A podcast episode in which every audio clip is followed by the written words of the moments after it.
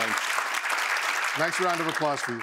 Uh, before we get to the folks in the audience, Governor, I want to ask a couple questions about the results in Iowa last night.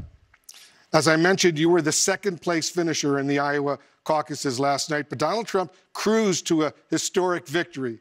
What can you do to stop him from scoring another big win here in New Hampshire next week? Well, look, I think that um, he was the former president of the United States. He's one of the most famous people that's ever been involved in American politics. Uh, and there's obviously a lot of Republicans that appreciated his policies, you know, but you still had roughly half of the Iowa caucus goers that made another choice. And so that shows me, that tells me that, that there is an appetite uh, for, for a different leader. And I think what I represent is somebody that has delivered uh, on those key conservative policies that we've all been wanting to see in Washington, D.C. You know, in Florida, think about uh, what we've done with our taxes and budget. Massive tax cuts. Every year I've been uh, governor, but budget surpluses, and we've paid down 25% of our state's total debt.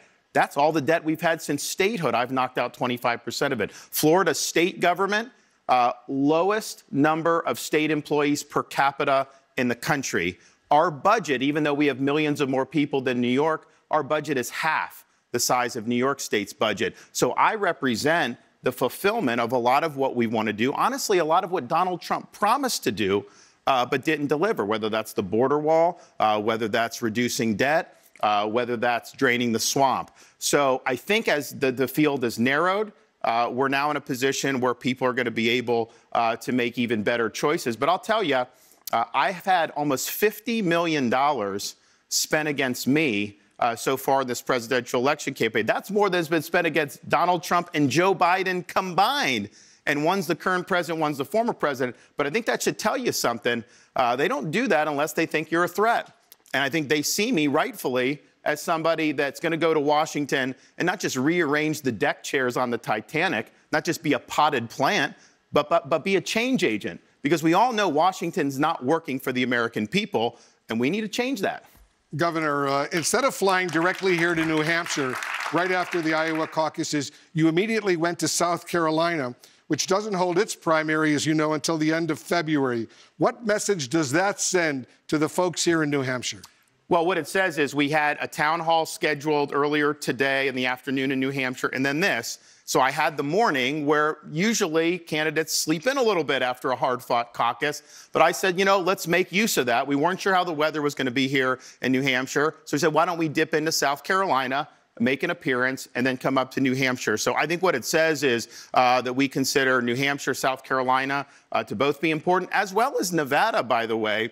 Uh, Nikki Haley, for example, she didn't even get on the Nevada caucus ballot. So she has zero delegates out of Nevada. No matter what happens, I'm competing for delegates. And yes, the party went to a caucus to try to rig it for Trump. But you know, as Republicans, it's not always going to be fair for us. You got to be willing to fight uh, in all these situations. So we're doing that. So I think all three of those states are all going to happen uh, over the next uh, six weeks, uh, and I think that'll be really, really important. But but clearly the tradition here with First in the Nation, I think is something that's very significant.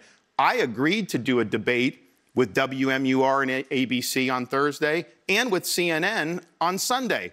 I'm the only candidate that actually agreed to come to New Hampshire to debate. And what does that say? We have four candidates for president now Joe Biden, Donald Trump, Nikki Haley, and me. I'm the only one who's not running a basement campaign at this point. You owe you you deserve as a voter to have the candidates come up, answer your questions in forums like this, have somebody like Wolf moderate a debate where you go back and forth. Uh, and I think we've gone away from, and obviously Donald Trump didn't debate the whole time, we've gone away from, hey, let's make let people make these decisions to almost like, you know, just let the media coverage determine what's going on. I don't think that's what we want in a Republican form of government. Governor. I want to turn to our voters now who are here with us in the audience. I want you to meet Caleb Lombard. He's a college student here in New Hampshire who's originally from Hingham, from Hingham, Massachusetts. He's an undeclared voter who says he is currently undecided. Caleb, go ahead. Uh, President Trump has a lot of ads highlighting your endorsement of Trump years earlier. How have you changed since then to become a better candidate for president than Trump and the others? Well, Caleb, thanks for that. Um, you know, it's interesting. Look, I'm a Republican. Uh, I know 2016 Trump was controversial, But I looked at it, I was like, you know, with Hillary, we're not going to get anything I believe in. With Trump, even though he had a liberal past, I was like, you know, maybe we can get some good stuff. And to his credit, he did have some good policies. And I support him, of course, for reelection in 2020, even though we had disagreements. For example, I disagreed with him turning over the government to Dr. Anthony Fauci during COVID. That created huge problems for this country. And Donald Trump and Dr. Fauci plunged our nation into a lockdown. Uh, we in Florida, drag this country out of lockdown. We made sure schools were open. We made sure businesses were open. We opposed any type of forced COVID vaxes. And so those are just big time differences. Uh, you know, Donald Trump did not fire Dr. Fauci, of course. I know most Republicans think that should have happened. Uh, and his explanation was that, well, the media and the left would have gotten upset at him, which is absolutely true.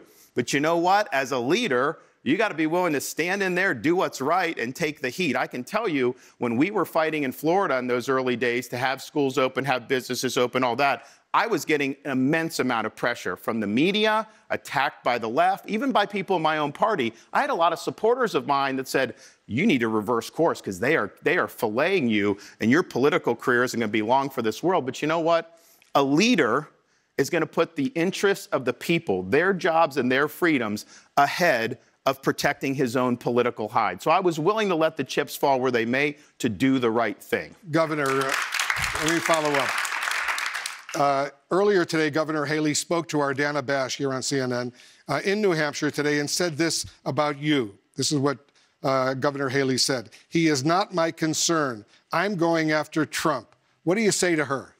So she said, and her campaign said, that there's only two tickets out of Iowa that the top two out of Iowa would be viable and that she would finish at least second, and then that would be the race. Well, guess what happened? Even though she spent 100% of her money attacking me and not one red cent attacking Donald Trump, uh, and I faced almost 50 million in total, uh, I got in second and she did not. And that's just the reality. And here's the thing uh, in, in Iowa, you can actually show up as a Democrat on the day of the caucus, change your registration and then participate in the Republican caucus. In New Hampshire, you can't do that. If you're a declared Democrat, then you, you can't vote in the primary. So she was relying on her support for a lot of these Democrats changing their registration on the day uh, of the caucus. And here's the thing in Florida, I want, I want a lot more Democrats than previous uh, governors have been able to do. I think it's great in a general election to build a big tent, but to win a Republican primary, you can't rely on Democrats coming in and changing their registration. You got to be able to win core Republicans. You got to be able to win conservatives.